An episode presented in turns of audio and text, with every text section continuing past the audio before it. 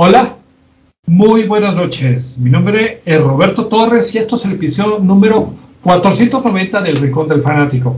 Y con muchísimo gusto les presento a mis compañeros y amigos, Iván López Ardi y Luis García. Inicio contigo, Iván. Muy buenas noches. ¿Cómo estás? Roberto, muy buenas noches. Encantado de estar contigo y con Luis.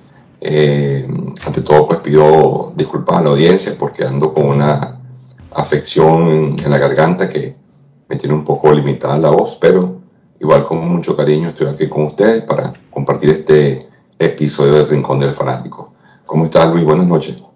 Buenas noches, Iván, Roberto. Eh, pues muy contento de, estar con ustedes platicando eh, lo que ocurrió en la semana deportiva y, pues bueno, em, vamos a, tener un, un gran programa como generalmente sucede.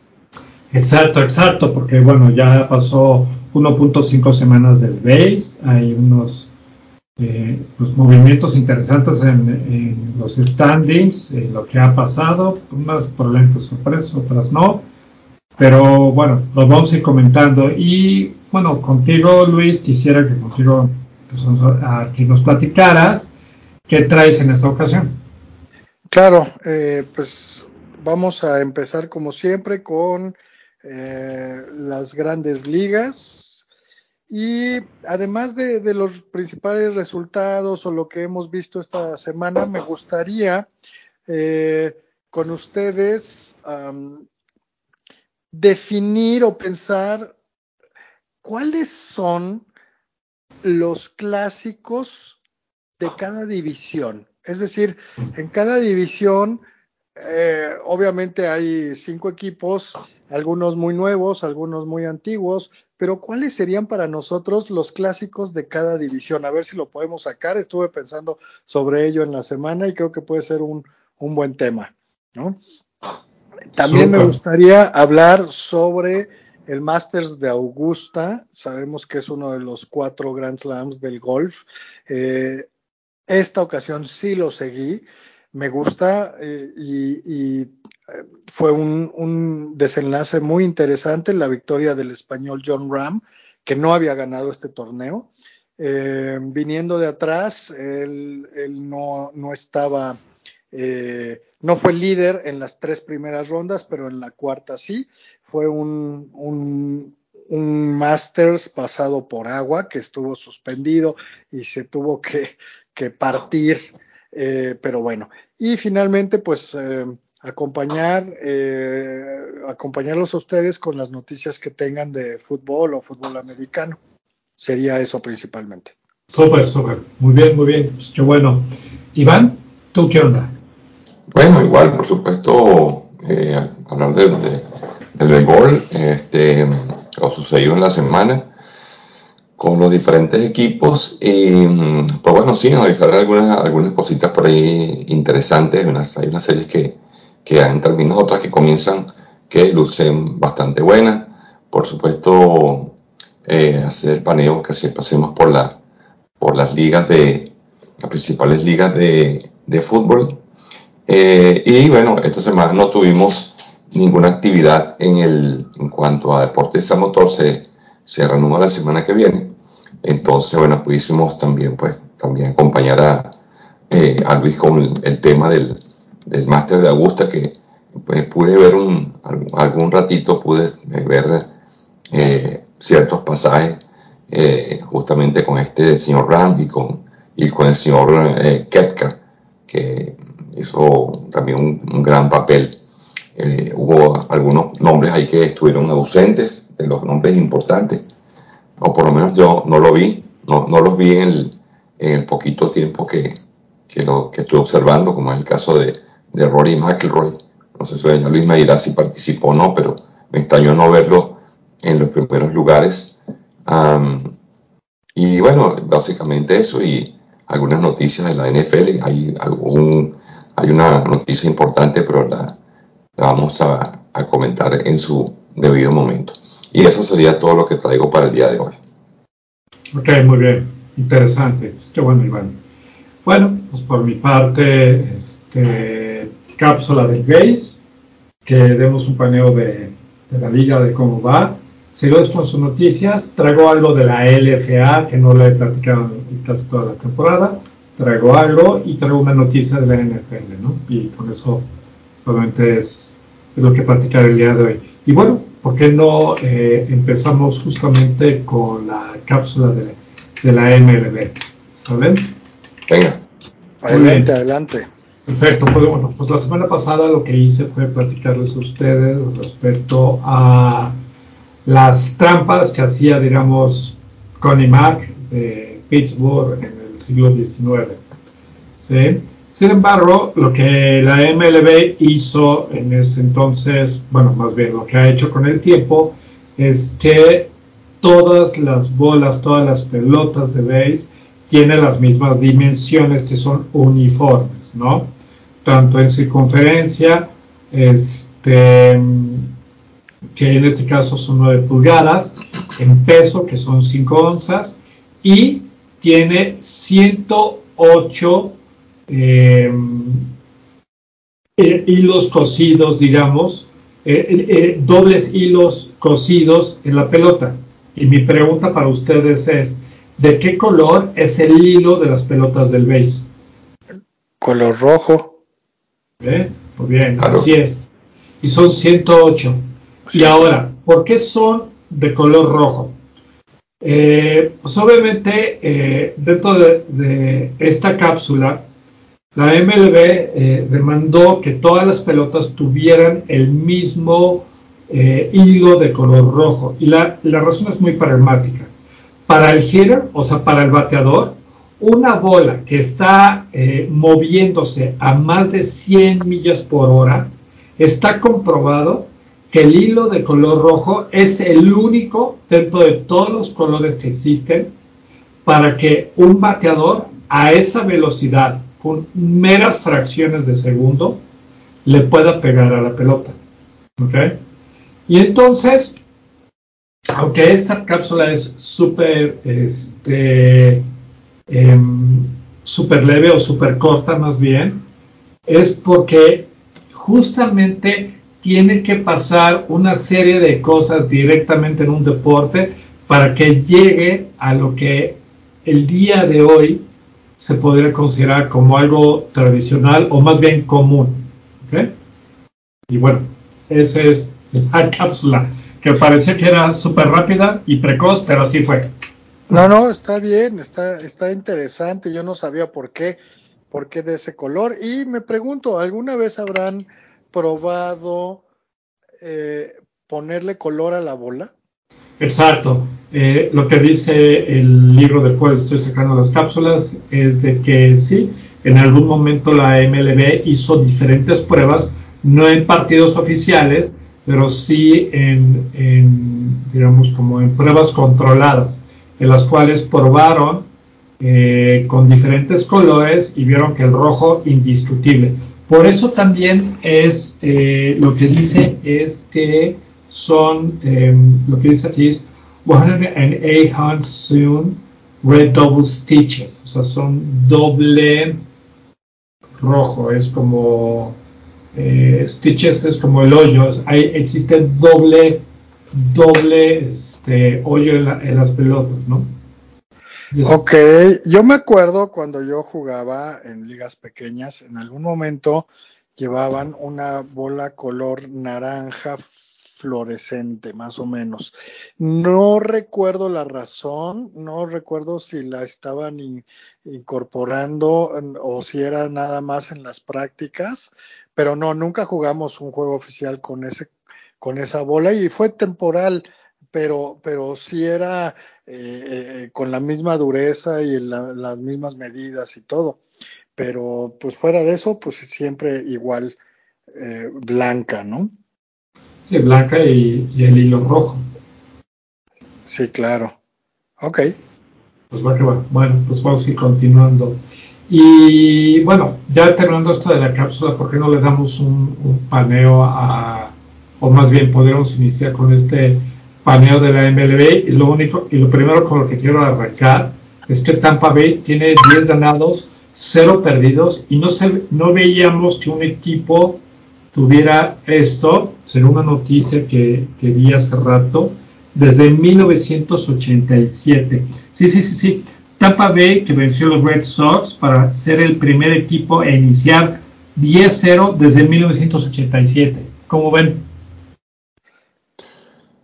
Bueno, mira, el equipo de Tampa es un equipo que, que año tras año ha estado en la pelea. Eh, la verdad que todo le ha salido muy bien.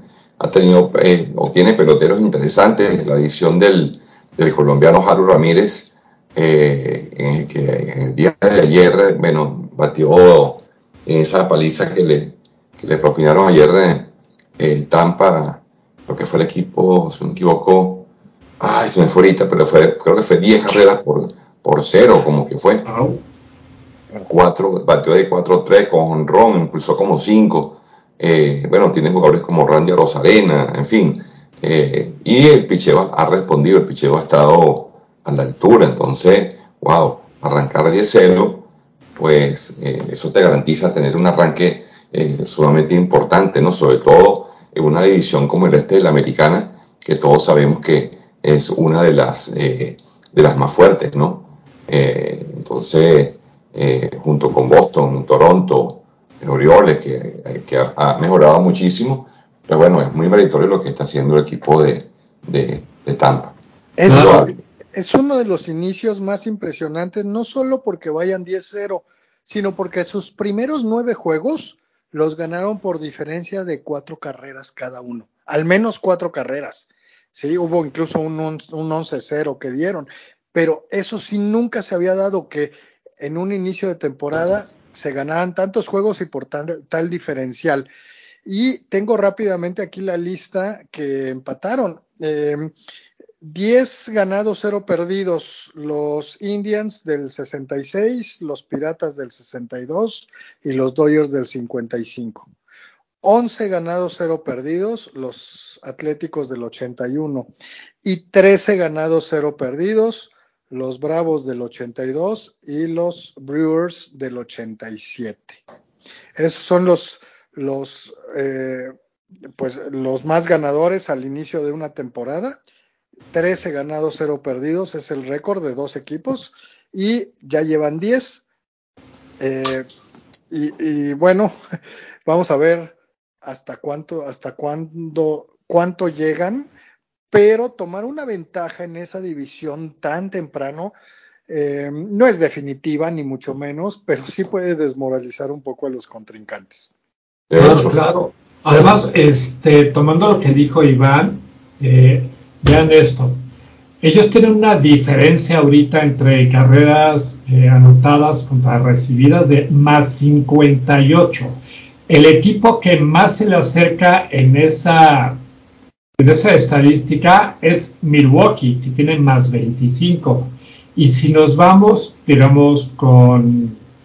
Obviamente son los líderes tanto en carreras eh, anotadas, que tienen 76, y que más se le acerca es Miami con, no, no, perdón, dije Miami, Dodgers con 60, es el que menos carreras recibidas tiene con 18, el que más se le acerca es Milwaukee con 23, entonces, eh, pues gobiernan tanto ofensiva como defensiva. Eh, y, nada más Yankees y Toronto, o sea, están a cuatro juegos de ellos, o sea, que ellos tienen 6-4.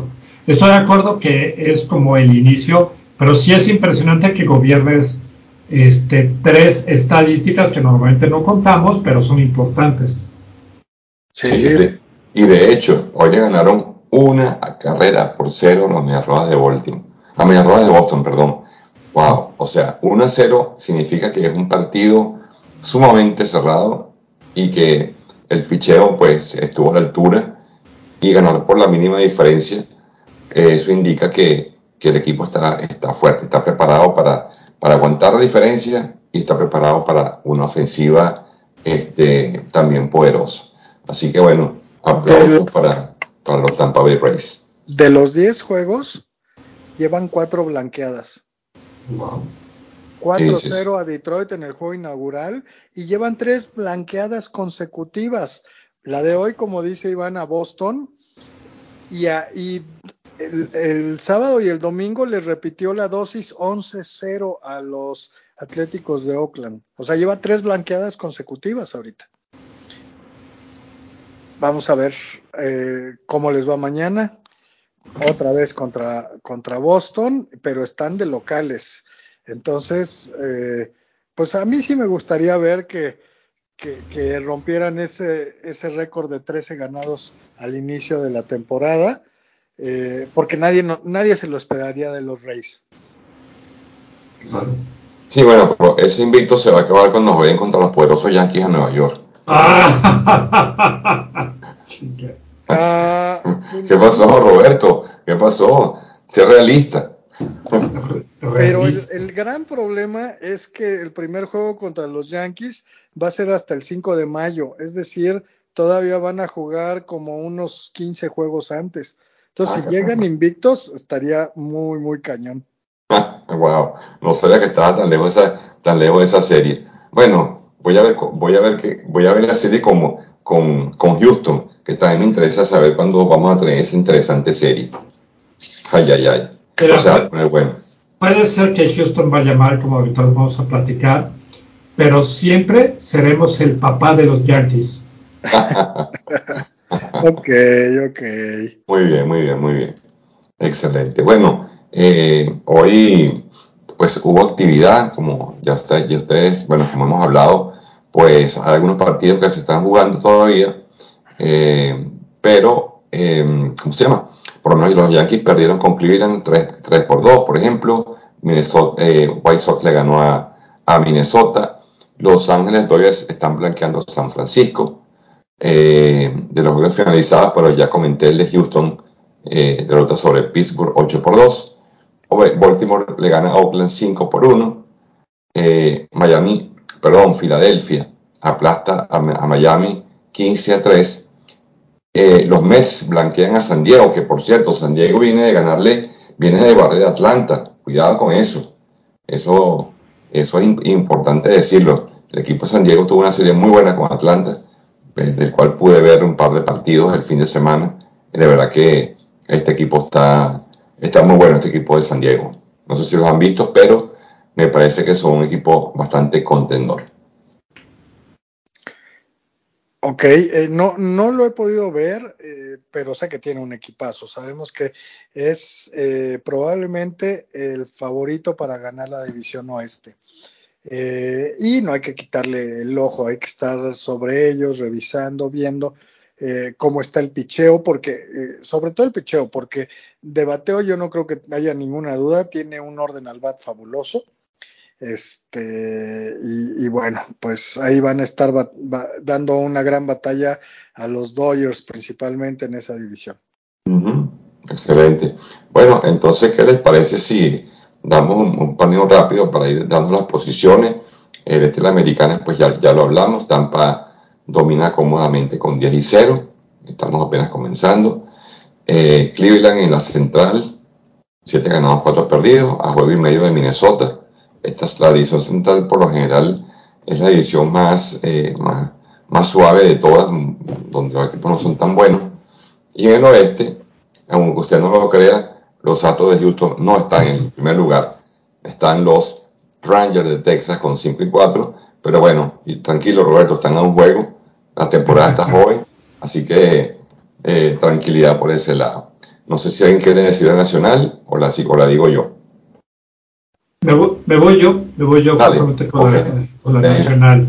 Eh, pues bueno, eh, la, el este, la nacional, Atlanta va en primer lugar, seis ganados, cuatro perdidos. Y a medio juego están los New York Mets, Filadelfia está en el tercer lugar, Miami cuarto y Washington en el quinto, ¿no? Aquí no hay muchas sorpresas, eh, como lo vimos el año pasado. Lo que sí es que en la central tenemos un par de sorpresas. Bueno, la primera es Milwaukee, es el segundo mejor equipo de toda la MLB, siete ganados, dos perdidos.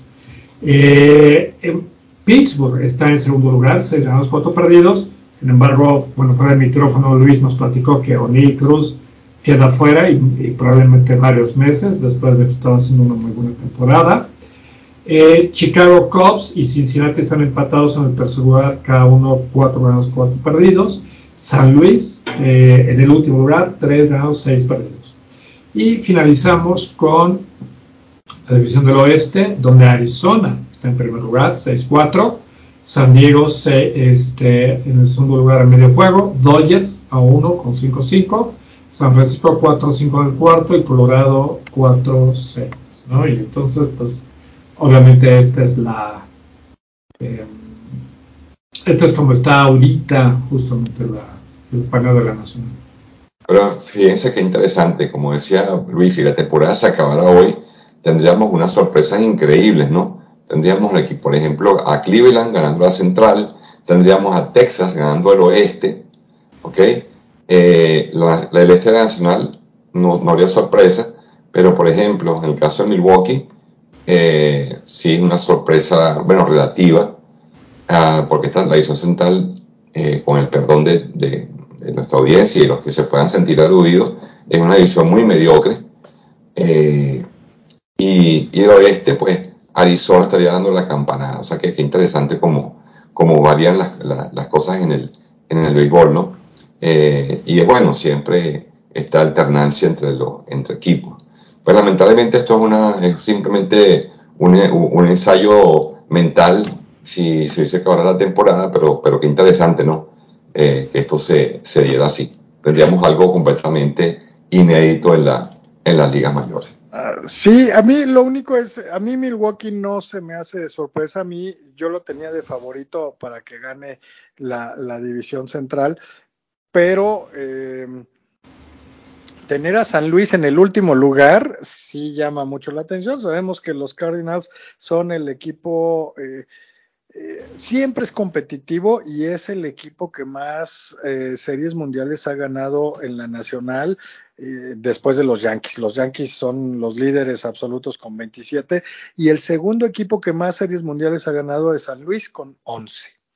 Este, y verlo al, al fondo a mí me da mucho gusto, porque, pero este, porque en la central pues siempre son los líderes, ¿no? Eh, y, y, todo lo demás, pues sí, como dicen, Arizona, eh, Texas y Cleveland, bueno, es una, una división muy, muy pareja y mediocre también, pero este, pues no, no esperamos mucho de los Guardians este año. Y bueno, lo que yo quería comentarles, o lo, lo que decía era, si podemos encontrar cuáles son los eh, las rivalidades más importantes o más clásicas de cada división. Y creo que si empezamos por la Liga Americana, por la división este, ¿cuál, cuál creen ustedes que sería? Creo que esa es la más clara de todas las ligas mayores. Boston contra Yankees. Exacto. Boston Yankees Sin duda. es el River Plate contra Boca o el Madrid contra el Barcelona, ¿no? Es la, la, mera, mera rivalidad de las grandes ligas por todo lo que tiene que ver eh, también la historia del bambino de Babe Ruth, que era originalmente de los Red Sox y que posteriormente pasó a, en un cambio a, en un cambio de los que tanto le, gusta a Iván, a los Yankees y ya lo demás es historia, ¿no? Se convirtió, eh, convirtió en la mejor franquicia de las grandes ligas y el mejor jugador durante muchos años. Ya ahorita pues podemos eh, eh, tener a otros a ese nivel. Pero bueno, creo que ahí no hay discusión. Pero a ver, díganme, usted, yo sí estuve haciendo un poquito de investigación, de research sobre algunos clásicos. Pero a ver, díganme de la central, entre estos equipos, Cleveland, Minnesota, eh, White Sox, Kansas City y Detroit, ¿a quién definirían como la rivalidad más clásica de esta, de esta eh, eh, división? Eh, uy, pues yo pensaría a lo mejor la longevidad de White Sox contra Detroit. Ok, esa es una de las posibilidades. Efectivamente, Cleveland eh, White Sox y Detroit son equipos muy antiguos. Minnesota y Kansas City son un poco menos, más recientes, por decirlo así. Eh, pero estaba leyendo y la, la, más, la rivalidad más importante es Cleveland contra White Sox, también por la cercanía. Este, y em, Detroit, desafortunadamente, es muy longevo, pero es un equipo generalmente perdedor. Eh, sí ganó la Serie Mundial de 1984, pero creo que después de ahí ha tenido, junto con los Piratas, una de las historias de equipos más tristes que podemos ver en las grandes ligas. Este, no sé si, si puede ser Cleveland White Sox o Detroit Cleveland como las principales. Ahora, ¿qué les parece la eh, de la división oeste de la americana? ¿Cuál les parece que sea el, eh, la rivalidad más entrañable o más fuerte de, este, de esta liga?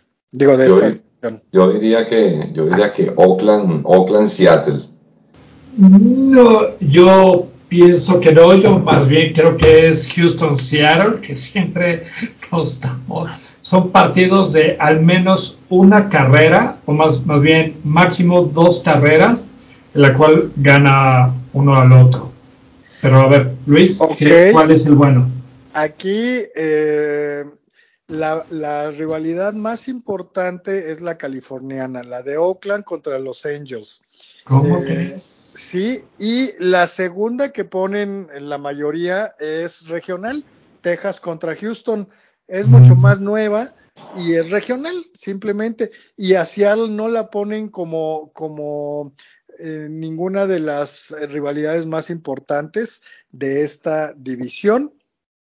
Eh, hay que recordar que antes pues estaban alineadas de otra manera, eran nada más dos divisiones y, eh, y algunos equipos han cambiado incluso de liga. Eh, claro, Houston, Houston, uno de ellos eh, no estaba por acá, pero no, son los Angels o los Los Ángeles Angels contra los Atléticos de Oakland, la más este, relevante, por decirlo de alguna manera, de esta, de esta división. Y si quieren pasamos a la Liga Nacional y nos vamos por la división este. ¿Cuál de estos cinco equipos, que aquí ya tenemos a tres eh, con mucha historia y dos más nuevos, eh, serían la, rivalidad más importante de la, de la división este? ¿Atlanta contra Filadelfia? Eh, no, son los Mets contra Filadelfia. Ah, esa es la que yo iba a decir. Esa era la que yo iba a decir. Exactamente. Justamente eh, los Mets contra Filadelfia, es que Mets y Filadelfia sí estaban alineados en la división este y Atlanta pertenecía a la división oeste cuando solamente eran dos ligas. Son tres equipos con mucha, mucha tradición, pero los Mets contra los Phillies es un clásico. Además, pues están relativamente cerca. Eh, las ciudades y, es, esa la, la, principal de esta liga, digo, de esta división. Y la central tenemos a cuatro equipos, quitando a Milwaukee, los otros cuatro equipos son de los primeros fundadores. Entonces tienen muchísima historia, pero hay uno que además está considerada como la principal eh, eh, rivalidad de la Liga Nacional? ¿Cuál creen que sea? Yo, yo digo que es San Luis contra Cincinnati. Yo, yo pienso que es Pittsburgh-Cincinnati mucho también por la rivalidad que, que tenemos en la NFL. Ok. Eh, pues la rivalidad número uno es San Luis contra los Chicago Cubs. Oh. Y además también por la cercanía y este, le llaman la rivalidad de la Route 66, esta carretera famosa eh, eh, que conecta, entre otras cosas, estas dos ciudades y han jugado innumerables ocasiones. La otra eh, rivalidad importante aquí, justamente, como bien dices, Roberto, es Pittsburgh contra Cincinnati. Ellos se han enfrentado seis ocasiones en playoffs eh, y en los años 70 eh, eran los dos equipos que dominaban la, la, Liga Nacional. Fueron los dos campeones dos veces en los 70 y entre ellos disputaron cinco cinco playoffs en esos años y se volvió como, como muy intenso, ¿no? Además de que están muy cerca también. Y curiosamente, la, los juegos, los dos equipos que han jugado más veces entre sí, eh, de todos los equipos, son los Piratas contra los Cachorros. Más de 2.500 juegos wow. entre ellos. Y aún así, eh, aunque es un clásico, no se considera la rivalidad más fuerte. La más fuerte es San Luis contra los Chicago Cubs. ¿Cómo ven? Y bueno, finalmente, ¿cuál se les hace que debería ser la, la, rivalidad clásica o más fuerte de la liga, de la división oeste de la, de la nacional? Definitivamente yo diría que Los Ángeles contra San Francisco. De acuerdo, yo creo que es esa. Esa es súper importante porque además los Dodgers vienen desde Brooklyn y los Giants vienen desde Nueva York, ¿no? Entonces ya era, desde ahí ya, ya eran eh, contrarios y los dos se fueron a la división, eh, bueno, a la costa oeste, cambiando obviamente nada más de ciudad. Y sí, son los Dodgers contra San Francisco. Actualmente hay una nueva rivalidad que son los Dodgers contra San Diego, pero nada comparable con la historia que tienen estas dos franquicias de antaño, ¿no? Eh, y pues bueno, pues era un ejercicio que, que, se me ocurrió y que, porque yo dije, bueno, hay clásicos en todos los, los lugares, en el fútbol, en el americano, pero en el béisbol solamente recordamos o ubicamos el Boston Yankees como la más importante, pero hay otras que, pues imagínense, jugar tantas veces contra un mismo equipo, pues es parte, parte de ti, ¿no? También. Claro, claro, por eso si hablamos de la NFL, Pittsburgh contra Ravens, es indiscutible la, la rivalidad icónica de la, de la, de la división del norte. No puede haber otra. Si le vas a Steelers, odias a Ravens. Si le vas a Ravens, odias a los Steelers. Sí, sí, sí. Y curiosamente para los mexicanos, por lo menos, un clásico es Pittsburgh-Dallas, pero eso no les dice nada a los gringos. ¿no? En, Estados Unidos es un juego más. Exacto. Es el que te diga Pittsburgh-Dallas es un villamelón de los setentas. sí. Está bueno eso. muy bueno, muy bueno. Muy bien, pues bueno, así iniciamos grandes ligas. Súper, súper. Muy bien. Eh, ¿Y con qué se van ahora? Este, terminando béisbol, ¿con qué se sigue? Los seguimos. Ah. Eh, bueno, yo creo que pudiésemos hablar un poco. Bueno, yo no me voy a, yo no me voy a ir de, de la sesión de béisbol sin, sin alardear en, en este podcast y, diciéndole a, nuestra audiencia que en mi primera semana de fantasy la gané y voy de primero en mi división, cosa que no pasaba desde hace como 10 años que vengo jugando fantasy, que, así que estoy muy contento y bueno, espero que la racha continúe. Muchas no, además, además, Iván, tienes que decir que me vapuleaste porque yo fui el, el perdedor bueno, no quise ser tan grosero, eh, Luis. adelante, adelante. Esto apenas comienza. Estoy a ocho juegos de ti porque me, me destrozaste 12 a 4. En, eh, no, fue, fue, tuviste un, un muy buen equipo, pero además tu estrategia a lo mejor te da frutos muy importantes, ¿eh? porque me acuerdo que te fuiste por los los cinco primeros lugares que elegiste fueron pitchers, ¿verdad? Siete, por los siete, primeros fueron pitchers. Wow, pues a lo mejor te da resultados porque tu, tu parte ofensiva tampoco está nada mal.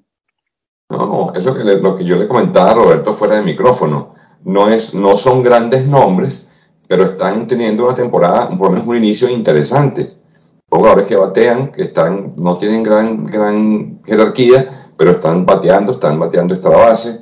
Hay poder, hay una combinación de, de, de, velocidad con, con, con, poder. Y bueno, eso me parece que, que, que, es bastante importante. Y eso yo he notado en otros, en otros años eh, de, participantes que no tienen grandes nombres. Y yo decía, oye, pero esta gente, ¿cómo hace? Sus jugadores no son gran cosa, pero tienen un muy buen picheo. Y eso, obviamente, a la final ayuda muchísimo. Y bueno, tener a Garrett Cole y a Néstor Cortés, que han tenido un comienzo, pero bárbaro. Ambos han tenido salidas de calidad, han ganado sus partidos. Y bueno, contar con, con Josh Hader y con Ryan Presley, aunque Ryan Presley tuvo unos problemitas de salud y no, no estaba muy activo. De hecho, en, ese, en la división de salvamientos no me fue tan bien. Pero bueno, contento y, y espero que, bueno, por lo menos tener la emoción de, de o, o, el incentivo de haber comenzado bien, pues eso me motiva a, a, bueno, a seguir poniéndole todos los días una emoción al, al fantasy. No, y tienes a Sandy Alcántara, tienes a Framber Valdés. Sandy Alcántara ya tuvo un, un juego completo y, y, una blanqueada. O sea, no, no, tienes un, un, un gran cuerpo de picheo. Es más, hasta tienes a Joe Musgrove eh, en la lista de lesionados. O sea, que, que, que sí, que, que, tienes un muy buen equipo y a lo mejor cambias la historia de cómo hacer el draft aquí en adelante en base, ¿eh? Qué maravilla. Bueno, esperemos que siga así. Este, pero no, como dijo Johnny Berra, esto no se acaba hasta que se acaba. Vamos a ver cómo va pasando la temporada. Por supuesto, por supuesto. Y bueno, eh, vamos a ver cómo, cómo podemos ir solucionando los problemas de algunas posiciones ahí que, que hay que ir mejorando, pero, pero bueno, confío en que confío en que hagamos un buen trabajo. No, excelente, qué bueno. Este, ¿y a ti cómo te fue, Roberto? Pues, ¿qué te puedo decir? En estoy en dos ligas, en una voy en último lugar y en otra en penúltimo lugar. Bueno, estamos comenzando, Roberto. Exacto, eso es a lo que voy. Ya hice cambios el día de hoy, dejé ir pitchers, jugadores, o sea, ahorita voy, voy viendo una semana, bueno, que apenas es apenas es el primer día, pero contento, la verdad, eso es lo que me gusta, analizar, ver, desacionarme de algunos movimientos que hago, vanaglorearme de otros, disfrutarlo como buen aficionado. No, muy bien. Yo, yo eh, pues primero caí estrepitosamente contra Iván en nuestra liga, en donde estamos los tres, y en la otra que estoy jugando, gané, gané mi enfrentamiento, mi head to head, eh, 6-4, es decir, no tampoco fue una paliza, pero bueno, salir con una victoria, pues eh, eh, como bien dices, pues hace que le echemos más ganas y eh, hacer los cambios pertinentes, no precipitarse, porque a veces decimos, no, este ya tuvo dos malas salidas y lo soltamos y resulta que solamente era que estaba frío al inicio de la temporada o al revés, ¿no? Un, uno, un jugador que empieza con, con eh, eh, tres home runs y ya luego, luego lo tomamos o lo cambiamos o algo así y resulta que era eh, llamarada de petate, como decimos por acá. está bueno eso, está bueno eso. Muy bien. Bueno, muy bien, señores. Este, entonces, ¿qué les parece si comenzamos con el fútbol? Y bueno, rápidamente las primeras, por supuesto, voy a hablar primero sobre la, sobre la, sobre la Premier. Bueno, Roberto, debo felicitarte porque el Manchester United derrotó al Everton 2 a 0 con goles de, de McTominay y de, y de Martial en 36 y en 71, cosa que me, me alegra mucho que, ver este resultado, debe estar contento. el Aston Villa derrotó al Nottingham Forest 2-0, el Newcastle United 2-1 al Brentford, eh, West, Ham United al Fulham 1-0, el Bournemouth al Leicester City y el Tottenham Hotspur venció al Brighton. Lo propio, lo propio hizo, bueno, a mí esta sorpresa que interesante, el Wolverhampton derrotó al Chelsea un gol por cero. Eso estuvo muy bueno. Y el Manchester City, que sigue en su, en su lucha por cazar al, por cazar al, al Arsenal, pues ganó 4-1 al Southampton, que cabe decir, este Luis, que mi equipo, el Liverpool, pues eh, mm, consiguió un empate en un partido que pude ver y bueno, fue un partido eh, a muerte. Lamentablemente no se pudo ganar el juego. Un, gol ahí tonto que se dejó, que dejó pasar eh, este, el, el, ¿cómo se llama? El portero eh, Becker de, de, Liverpool. Le se dejó meter un gol tonto por Martinelli en el minuto 8 y creo que eso marcó la diferencia. se pudo haber ganado el partido, sin embargo, este empate favorece al City eh, y creo que es una, un resultado importante para el Liverpool que bueno, jugó con el, con el líder, pues con el, con el Arsenal. Entonces, eh, cuidado con esto porque eh, se puede achicar la diferencia entre el City y el, y el, Arsenal y eso pues va a ser bastante interesante. ¿Cómo lo viste tú, Sí, sí, justamente esa es la percepción porque hay seis puntos de diferencia, pero el City tiene un juego menos jugado. Si lo gana, se pone a tres puntos. Y tres puntos ya sabemos que es una jornada buena para uno y una jornada mala para el otro. Eh, y sí, el Arsenal pudo haber ganado. de hecho, el Liverpool en casa tuvo que venir de atrás para empatar. Y pues eso habla bien del Arsenal. Si hubiera podido ganar, qué confianza les hubiera dado. Eh, sin embargo, creo que sacar el empate de, Liverpool es un buen punto. Y seguimos pendientes porque ya nada más van a quedar ocho fechas eh, y el título va a estar entre estos dos equipos, ¿no? Eh, seguimos pensando que la gran sorpresa es el Newcastle en tercer lugar empatado con el Man U. Ajá, Roberto Boca, que pues ya estás en puestos de Champions. Interesante. Estás en puestos de Champions. Se, hizo, se hizo la labor. En cambio, el Liverpool está en el puesto 8 con 44. Wow, está difícil. Está muy difícil para el Liverpool poder. Era, era, necesario eh, haber ganado al Arsenal para haber tenido esos tres puntos. Lamentablemente no se pudo empatar. Y bueno, creo que el Liverpool este año la va a tener muy, muy difícil. De acuerdo. Y pues bueno, si quieres, Iván, de ahí pasamos a la, a la Liga Española. Correcto. Eh, ¿Dónde? Ajá. Venga, venga, porque...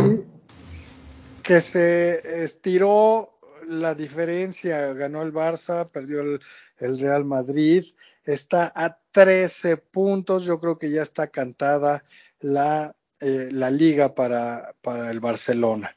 Sin embargo, déjame decirte que este empate con el Girona dejó muy mal sabor de boca a los fanáticos del Barça, puesto que obviamente este es un partido que por la, por la diferencia de equipos no debió, haber, no debió haber empatado el Barça. Entonces, cuidado con eso. No, y además si le sumamos que Hubo una goleada en la Copa del Rey por parte del Real Madrid el miércoles pasado, le ganó 4-0 al Barça y calificó a la final que va a enfrentar ni más ni menos que a los Asuna de Pamplona, que ha dado la campanada en, esta Copa del Rey. Eh, pero lo que no se les va a olvidar eh, tan fácilmente al Barça es que fue goleado en casa 4-0 por el Madrid. Y eh, son unas de cal y unas de arena, ¿no? Y aunque gane el, campeonato, pues eh, sabemos que el Barça está lejos de ser quien fue hace 10, 15 años. Sí, sí, por supuesto. Con todo y que tienen a Robert Lewandowski, eh, pues bueno, creo que la, comparación de, ese Barça que, que está con Lionel Messi, que por cierto, hablando de Lionel Messi, hay que decir que no le está yendo muy bien en París eh, la gente eh, pues lo está pitando de manera de manera injusta, vamos a también vamos a ser sinceros, vamos también a, defender un poco al jugador argentino. Eh, yo creo que los resultados de, del Paris Saint Germain han dejado mucho que desear y no puedes dejar recaer toda la, la responsabilidad en, en Lionel Messi. Creo que ha habido mucha, creo que el, el Paris Saint Germain no ha sido, el, no, no ha sido ese equipo que, que por las figuras que tiene va a, a dominar, dominar, una liga.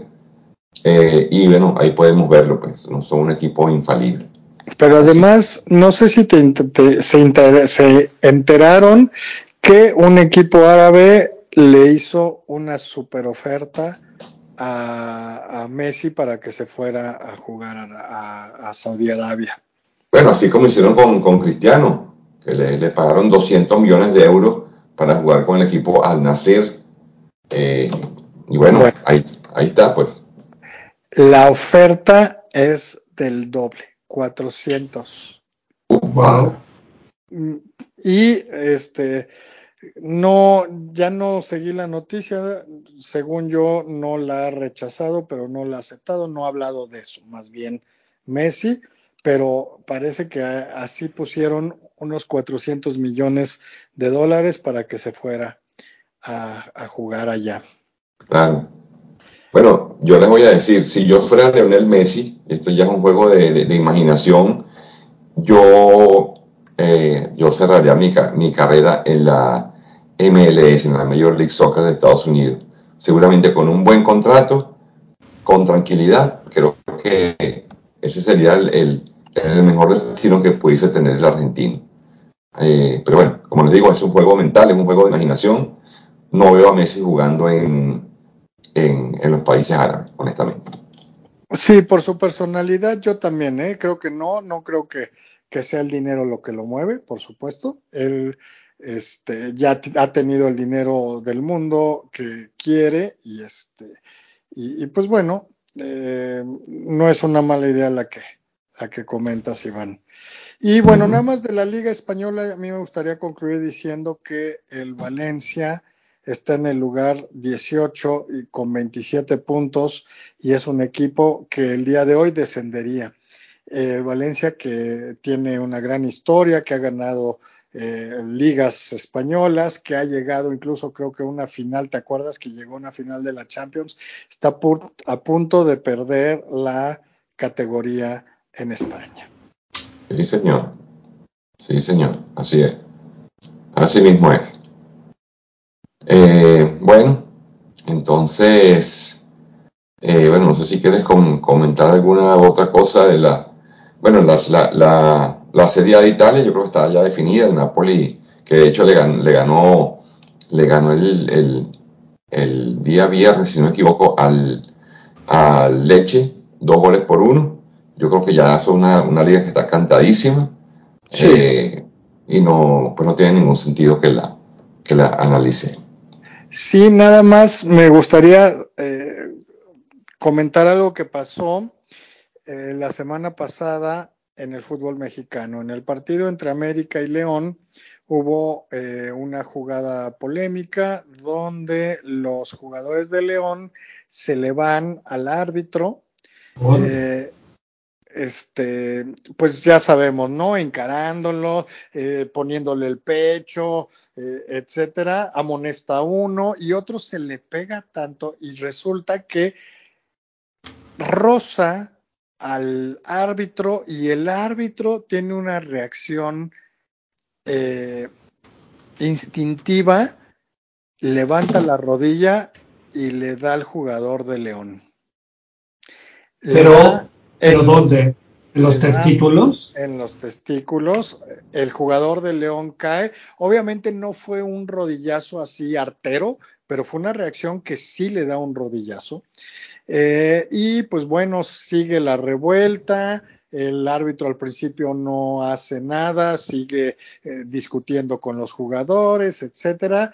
Yo creo que pocos se dieron cuenta de lo que había pasado en el momento, pero ya después, pues ya sabemos que hay cámaras y todo, y pues eh, resulta que sí, que sí le dio el árbitro un rodillazo al jugador y la, el resultado final fue al jugador de León lo suspendieron dos juegos, cuando yo siento que él tuvo mucho que ver, porque no le puedes, no te puedes encarar con el árbitro, por más razón que tengas, eh, y provocarlo. Y al, al, árbitro le dieron 12 juegos de suspensión. No manches. Que 12 juegos, pues es eh, dos terceras partes de una temporada eh, regular del fútbol mexicano, porque son 18 juegos. Este, pero la conclusión que me llega a mí de todo este evento, porque pueden ver, buscar en YouTube rodillazo del árbitro y van a ver cómo estuvo para que tengan un poquito en contexto, es ¿por qué en el americano, en el básquet, eh, en, deportes de conjunto, en el béisbol, eh, sí se respeta a los árbitros, a los referees? Eh, no se les encara, sí se les puede dialogar y decir, le estás haciendo mal tu trabajo y todo, pero no de la manera que se hace en el fútbol y no es exclusivo de México, eh, se ve en la mayoría de los países. Eh, algo tiene que hacer la FIFA. hubo un tiempo en que se podía amonestar fácilmente por, por la conducta de los jugadores hacia el árbitro, pero eso dejó de, de existir. Y, ahorita, híjole, les mientan la madre, los se pegan cara a cara, o sea, no hay una, una, este, una, pues una ley o, no representan la ley, ¿no? Entonces, pues sí, yo creo que tendría que hacer algo ahí eh, la FIFA sobre todo. Pero bueno. Qué triste es, qué triste es. Bueno. Este, este, yo creo que esto va con las generaciones actuales, ¿no? Que permiten que se falte el respeto cuando antes existían valores, ¿no? Y te atenías a los mismos y ahora pues, es como también una actitud de valemadrismo, creo, que, te va a relacionar con estas generaciones. Eh, pero si tú, por ejemplo, en el caso de la NFL, si un jugador toca a un árbitro, lo expulsan de por vida. Ya ha habido así casos, o en el peor de los, no, o en el mejor de los casos se va toda una temporada. Entonces ahí sí lo respetan, lo que en el fútbol deberían de hacer como tú bien dijiste. Pues sí, pero bueno, ah, algo, algo tienen que hacer porque si no van a perder el control. Ya hubo un rodillazo de un árbitro a un jugador Esperemos que no pase a mayores. Bueno, muy bien. Eh, bueno, que yo quería, eh, quería finalizar. Ah, bueno, aquí vamos a hablar del Máster de Augusta, pero rápidamente antes de eso, quería comentar que se está jugando, eh, siempre ustedes saben que yo también sigo mucho las ligas de tenis, que está muy buena, y comenzó el Máster de Monte Carlo. El Máster de Monte Carlo es el comienzo de la temporada en cancha de arcilla. Eso marca el comienzo, es pues muy eh, eh, interesante. Eh, y bueno, esto va a ser desde el día, comenzó el día 8, o sea, del 8 al 16 de abril. ¿ok? Así que ojo con esto porque va a muy bueno. Y bueno, jugadores muy buenos que estamos viendo aquí en este, en este torneo. por ejemplo, ya, bueno, ya Andy Murray fue eliminado de, de esta competencia. Ya Murray yo creo que ya está para, para retiro. Pero bueno, en cuanto a los latinoamericanos, pues el argentino Diego, Diego Schwartzman derrotó a Goffin, al belga 6-4-6-2. Y por el lado de, eh, a ver, tenemos por aquí, bueno, el argentino Sebastián Báez cayó contra Jack Draper de, Gran Bretaña, pero Francisco Cerúndolo, que como ustedes recordarán, eh, estuvo en semis en el pasado torneo que, que se jugó en Miami, que fue la gran sorpresa, pues bueno, derrotó nada más y nada menos que a Cameron Norrie, que es el número 11 del mundo, por un 6-3 y un 6-4. recuerden que hay jugadores, muchos de los jugadores del, del, Tour, eh, es como todo. Hay quienes juegan muy bien en arcilla, hay otros que juegan mucho mejor en canchas rápidas. Este es el caso, por ejemplo, de los el latinoamericano, que considero que juega mucho mejor en esta superficie. Así que bueno, les quería comentar eso porque obviamente eh, está muy interesante este, este abierto de Monte Carlo. Ok, eh, no lo he seguido, no he seguido ahora el tenis, este, pero pero sí recuerdo ese buen desempeño de Serúndolo, Serúndolo, este, y, pues bueno, habrá que, retomar el tenis, que ya empieza a oler arcilla y calentar motores para el Roland Garros. Es correcto, eso es correcto. Bueno, entonces ahora sí podemos comentar algo del Máster de Augusta. No es mi especialidad el golf, pero estuve viendo, como le dije, algunos pasajes del torneo y bueno, eh, bellísimo ese, ese, campo de golf, de verdad que es una, una belleza. Tiene, tiene lagos, tiene ríos, una cosa pero increíble. La verdad es que ganar aquí, yo imagino que debe ser algo así como comparable a, a, ganar una, una serie mundial o, a jugar, o de repente correr en Monte Carlo, no sé, es quizás una, quizás una comparación un poco trivial, pero, pero qué sitio tan bonito para jugar al golf. De verdad que sí. Sí, no, yo estoy de acuerdo. Yo creo que el torneo de Augusta y el por historia el abierto británico pueden ser los dos torneos más importantes y más famosos del golf. Eh, y Augusta cada vez toma más fuerza y además esta, eh, esta bonita eh, eh, tradición de, la, del saco verde, ¿no? Eh, ah, sí, sí. ¿Qué pasa? Cualquier ex ganador del torneo puede jugar, no importa si ya está hasta retirado. Ajá.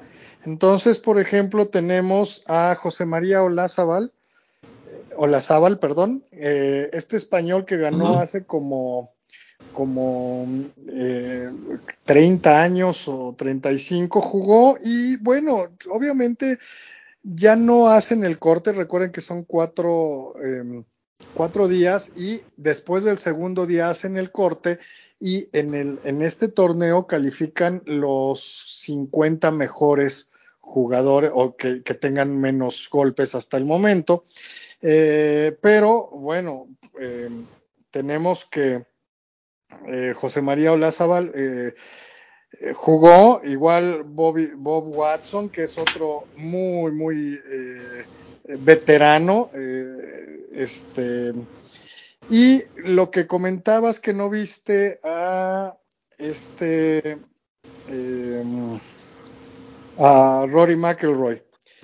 Lo que pasa es que él nada más jugó las dos primeras, él no logró hacer el corte, tuvo un más cinco y, por eso ya no jugó las últimas dos. Es difícil que él no haga el corte, pero en esta ocasión fue. Eh, les comentaba que hubo mucha lluvia, que se suspendieron y que tuvieron que jugar viernes, sábado y domingo. Eh, más de una ronda para completar, para que completaran las cuatro rondas eh, el domingo, ¿no? Y una buena historia fue la de la de Tiger Woods. Tiger Woods no está ya a nivel, por supuesto, pero llevaba 22 ocasiones consecutivas logrando hacer el corte, es decir, pasar ese corte y en esta ocasión todo indicaba que ya no lo iba a hacer eh, porque tenía más tres, si no me equivoco, eh, y resulta que eh, el corte iba, iba a quedarse en más dos, es decir, ya él iba a quedar fuera, pues resulta que por el mal tiempo en parte varios jugadores empezaron a, hacer eh, bogies, y, tener más golpes y sí logró el, eh, pasar el corte, em, pero después se tuvo que retirar en la tercera en la tercera ronda por molestias. Este, y yo creo que ya se debería retirar, ya no está haciendo un, un buen torneo. Eh, no digo de Augusta, casi en ningún lugar. Entonces, pues ya, por más leyenda que sea, yo, yo lo invitaría a que se retirara y que quedara como, como tal vez el segundo o el primero grande eh, en el golf. Sí, señor. Y, bueno, pues eh, regresando al triunfador, John Ram, eh, tuvo menos 12, jugó muy bien todo el torneo. Y el que lideró por tres eh, jornadas fue Brooks, Brooks Kepka, eh, que ya ha ganado este torneo con anterioridad, pero estaba semi retirado y pues no aguantó, no aguantó y la última jornada eh, él empezó con menos 13 golpes y terminó con menos 8. Es decir, tuvo una ronda de 76 golpes, lo cual fue muy alta y aún así quedó empatado en segundo lugar con el zurdo Phil Mickelson, que también está semi retirado, ya nada más juega muy poquitos torneos, pero quedó en segundo lugar eh, con menos 8 golpes. Eh, y bueno, entre los más eh, importantes tal vez para nosotros, los latinoamericanos que, que dieron la cara fueron Joaquín Niman, quedó en el lugar 16 con menos 2. De ahí nos vamos hasta el mexicano Abraham Anser, que tuvo más 5, quedó en el lugar 39. Y en el lugar 43, Mito Pereira, el otro chileno, con más 6 golpes. Esos fueron los, los jugadores eh, latinoamericanos que lograron pasar el corte y que pues están ahí entre los primeros 50 mejores jugadores del, del Augusta. Muy bien, muy bien, muy buen resumen, Luis. La verdad es que yo no, no había visto toda la, cómo había quedado el cuadro. Como te dije, estuve viendo algunos pasajes de la, del, del juego y estaba justamente John Ram este, liderando el, el máster, ¿no? Y, y Brooks Kepka, pues ahí pisando de los talones. Así que, bueno, no soy mucho eh, de, del golf, la verdad es que siempre me ha costado un poco entenderlo. Eh, pero bueno, aquí, aquí pues tratamos de tocar todas las disciplinas deportivas, aunque no tengamos mucho dominio de la, de la misma. Muy bien, pues sí, ya, ya con ese resumen este, yo iré, iría concluyendo. Ustedes cuenten qué, qué otros eh, datos eh, traen de, de la semana o no sé si va a haber algo de fútbol americano. Estamos próximos al draft, pero ahorita creo que la noticia de americano más importante es eh, la contratación de Odell Beckham por los Ravens. Así es, así es. Bueno, yo traigo algo de la, de la LCA, pero lo platico. Ah, sí, vas, vas. No, no, Pero, pero, no, lo platico a- al final para que pongamos esto de Odell Beckham, que fue contratado por 18 millones de dólares por Ravens cuando lo codeaban otros equipos. La pregunta es, ¿valdrá 18 millones de dólares Odell Beckham? ¿No, no, no se les hace que es mucho? Bueno, No. Yo creo que yo creo que Beckham es un jugador que está ya muy lesionado, no te garantiza, no es el mismo Beckham Jr. que, que vimos con los con los Giants. Obviamente me parece que es una es muy temerario pagar esa cantidad. De hecho, por algo muchos equipos estuvieron pensando, eh, bueno, tu- lo tuvieron en, su- en- en la mira, ¿no? Muchos equipos pasó por, bueno, muchos equipos estuvieron interesados, los Patriots estuvo interesado, eh, bueno, en fin, cantidad de equipos eh, sonó el nombre de Odell Beckham. Eh, los Ravens se la están jugando. Eh, bueno, habría que ver, dicen que con Lamar Jackson esa pudiese ser una, una dupla pues bastante eh, mortífera ¿no? en, en- la NFL, pero bueno, primero hay que resolver el problema de, de, de ¿cómo se llama? Justamente qué va a pasar con él, si lo van a contratar, recontratar, Lamar Jackson, si se da juego de fran- franquicia, pero la llegada de Odell Beckham, pues obviamente siempre se da una expectativa. No sé qué opinan ustedes. Sí, sí, de acuerdo. Yo creo que Odell Beckham ya no vale esos 18 millones, pero habrá que ver las características del contrato. ¿Cuánto, cuánto dinero asegurado? Eh, a veces eh, se gana por incentivos, a veces, este, digo, yo creo que, que saben que el año pasado no jugó, ¿no? Justamente por, por estar lesionado y que ya lleva algunos, algunas temporadas con lesiones. Entonces, eh, pues a ver, eh, eh, Murray, eh, Lamar, Lamar, este, este, Lamar Jackson, él, Jackson. él, él quería a, a Odell Beckham. Tal vez lo traen un poco también diciendo ya no, no, no le hagas mucho de, eh, de- no te hagas tan el difícil y ya vuelve a firmar con nosotros. por ahí creo que puede ir, ¿eh? porque nadie le está ofreciendo este dinero totalmente garantizado a, Lamar Jackson, que es lo que él quiere. Entonces, hay muchas probabilidades de que regrese a, Baltimore y por eso yo creo que eh, Odell Beckham eh, es uno de los caprichitos que había solicitado y yo siento que va por ahí la cosa. Interesante. Pues fíjate que hasta ahorita Lamar Jackson no, ha firmado, como bien dice, sigue sin agente y ya le dijo la directiva, lanzó un tweet ya que este Lamar Jackson va a Twitter para para comentar lo que él siente, pues la directiva de Baltimore también hizo lo mismo diciendo, pues ¿qué crees? Pues si no hay un arreglo, nos vamos a ir por un quarterback en el draft, ¿no? Entonces, no creo que se vaya a dar porque el equipo de Baltimore está hecho para Lamar Jackson. O sea, y la ofensiva está hecha para Lamar Jackson. Entonces, eso él también lo sabe. Y, eh, pero bueno, vamos a ir viendo qué onda, ¿no?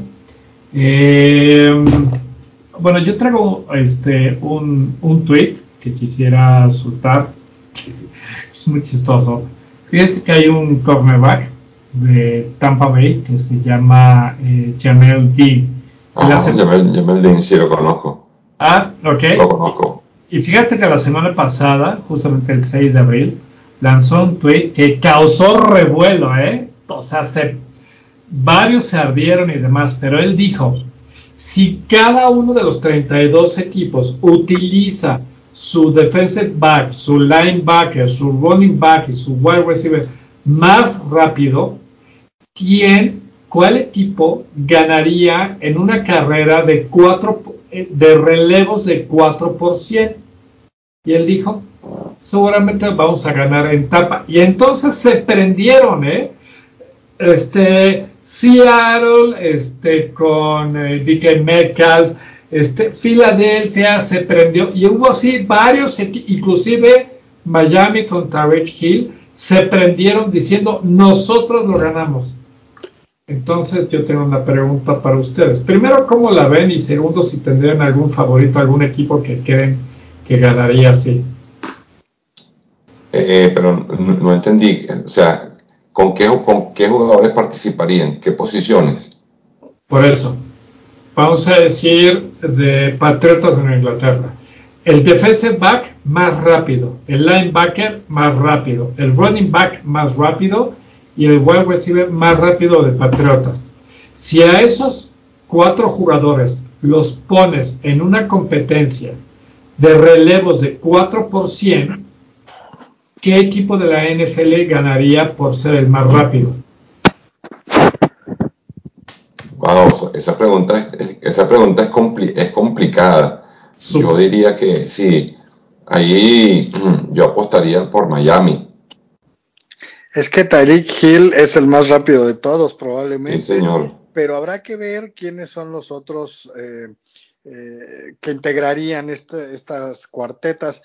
Y no estaría nada mal una carrera. Este que dudo que se vaya a hacer, por supuesto, pero sí, o sea, hay, hay, jugadores rapidísimos, pero ya de solamente de un equipo, pues tendríamos que meternos a los números, cuánto corre cada quien las 40 yardas, que sería el parámetro que es el que se mide. Exacto, y a eso es a lo que quiero llegar. Estos 4 por 100 es un relevo olímpico de 100 metros, no 40 yardas. 40 yardas son 36 metros, 100 yardas son 91 metros.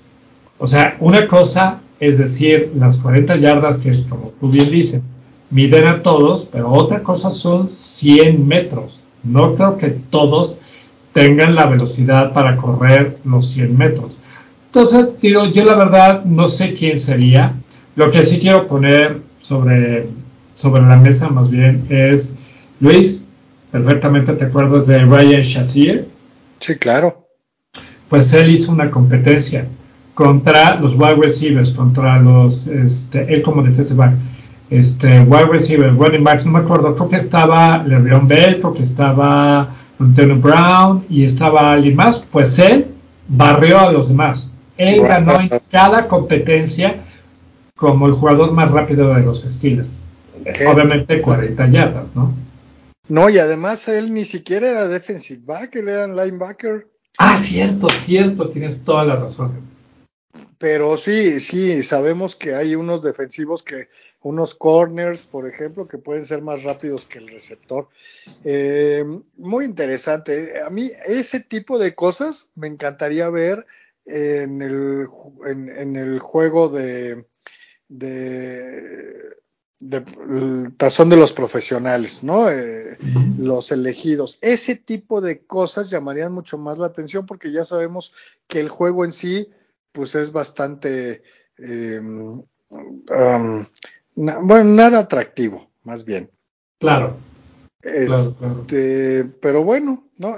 Y me acuerdo mucho, hubo un, un, em, receptor de Chicago que corría en las Olimpiadas, eh, justamente en un equipo de, eh, creo que era en el 4x400 por Estados Unidos, ¿Quién era? Era, era este Willy. Ah, ¿Cómo se llama este, este corredor de un receptor de los 80 y 90, principalmente de los años 80 de Chicago? Eh, ahorita me voy a acordar, ahorita lo busco. Em, pero bueno, sí, son de los hombres, de los atletas más rápidos, los, los jugadores de fútbol americano. Claro. Muy bien. Pues súper bueno, sería bueno ponerlo, como bien dices, en, en, juego de estrellas, ¿no? Pero bueno, eso era lo que yo traía de este, como esta noticia de, la NFL. Iván, tú traías otras cosas, ¿no? No, bueno, yo, no, lo que, lo que traía de NFL justamente era la, noticia de, de Odell Beckham Jr., este, porque realmente no, no hay más, no hay ninguna otra eh, información así eh, relevante, ¿no? Eh, bueno, eso sería, yo creo que todo lo que, claro, está también la, la película de, el drama, la novela rosa de Aaron Rodgers que todavía no se sabe qué va a pasar con él y los, los Jets. Eso pues obviamente también está, es la única noticia pendiente. Eh, bueno, por mi parte eso sería todo.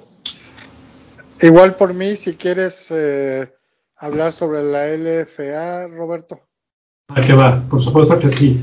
Bueno, este, pues el, año pasado estuve mucho viendo la LFA, estuve yendo a muchos partidos, ya este año no me ha alcanzado la vida para poderlo hacer, sin embargo se ha puesto muy bueno y para eso eh, recordar que este año se metieron nuevas franquicias, se mantuvieron las, eh, las del año anterior, sin embargo, se metieron nuevas franquicias.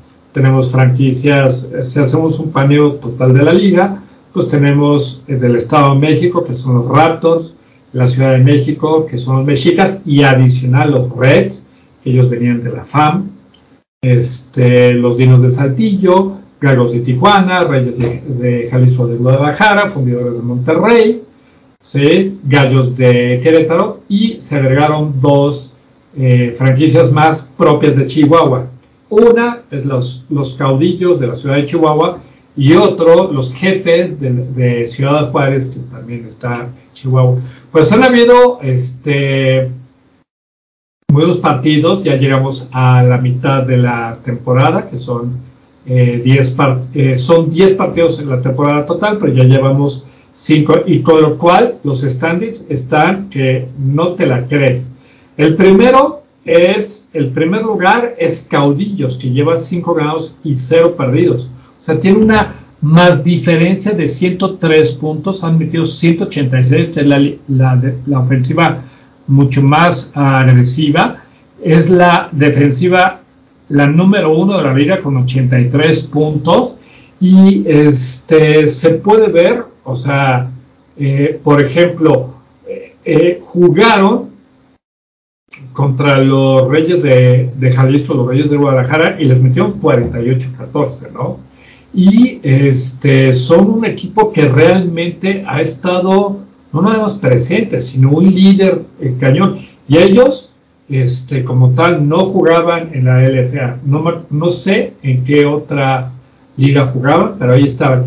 Y algo muy bueno que hay que ver realmente es que este, las estadísticas propias por los jugadores es que la mayoría de los quarterbacks que tienen los mejores em, o las mejores estadísticas son quarterbacks no nacidos en México, son quarterbacks nacidos en Estados Unidos.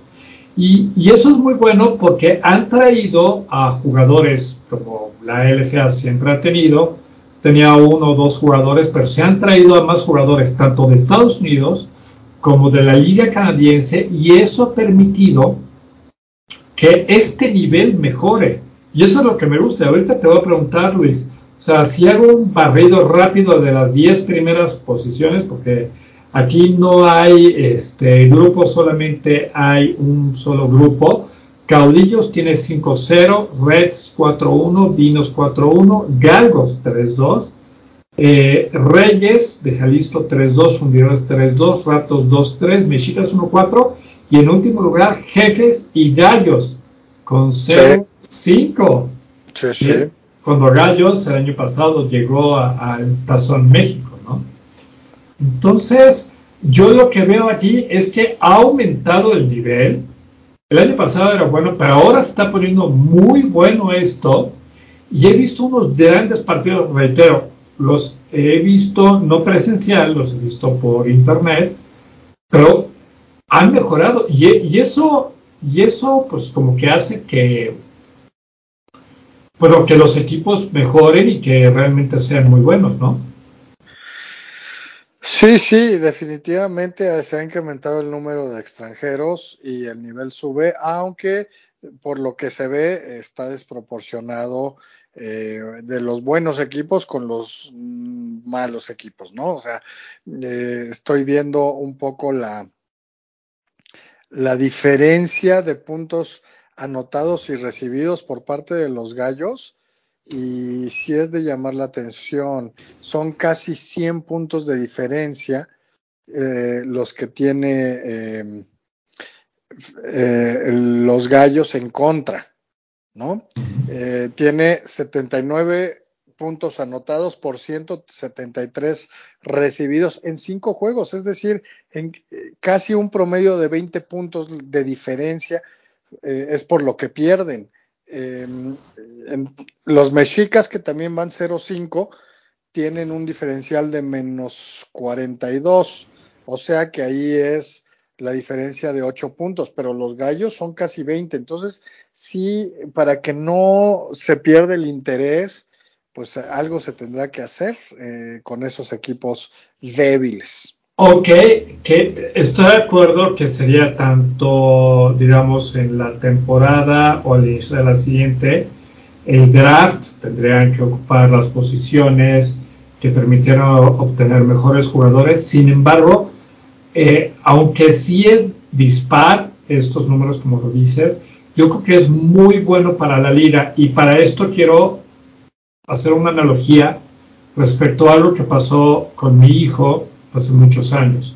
Mi hijo, a partir de los 9, de los 9 a los, probablemente como los 15, jugó básquetbol. Entonces, cuando tenía 10 eh, años, que era la temporada cuando él tenía 10 años, este, ganó su equipo, que era un equipo del colegio donde estaba, en una liga intracolegial, pues ganó el primer lugar. Fue maravilloso, todo esto que el otro, y al año siguiente hubo un equipo que agarró y formó, eh, agarró a los mejores jugadores de diferentes escuelas, los llevó a esa escuela en particular, era una escuela de básquet, realmente no era una escuela como donde estaba mi hijo, que estaba en primaria, y hizo el mejor equipo. Y entonces al el primer partido que jugó contra mi hijo quedaron en un marcador, no sé, 52-18. Los papás estaban enchiladísimos y demás, pero y yo, diciendo, puta, pasaron por el equipo de Viva así como este, por la calle, ¿no? Pero yo lo vi muy bien y el coach también lo vio muy bien porque dijo, señores, no podemos estar siempre ganando. Si lo ven de esta manera, lo dijo a los papás y a las mamás, si lo ven de esta manera, lo que están haciendo es que elevaron la barra de juego. Y entonces sus hijos, si quieren seguir jugando, y ustedes también, si sus hijos quieren que sigan jugando, hagan lo necesario para que este, mejoren. Yo me voy a dedicar a eso y ustedes también. Y entonces la historia fue que cuando mi hijo ya tenía 12 o 13 años, estoy hablando de 12 o 13 años después, a este equipo de estrellas del otro equipo, pues mi hijo y su equipo le ganaron. Le ganaron temporada regular y llegaron a la final y le ganaron porque mejoraron. Yo creo que eso es lo que está pasando ahorita en la LFA. El hecho de que metan a jugadores ya que venían de college o de equipos semiprofesionales en Estados Unidos o en Canadá, pues obliga a los equipos a mejorar y eso es muy bueno para esta liga de fútbol americano profesional en México.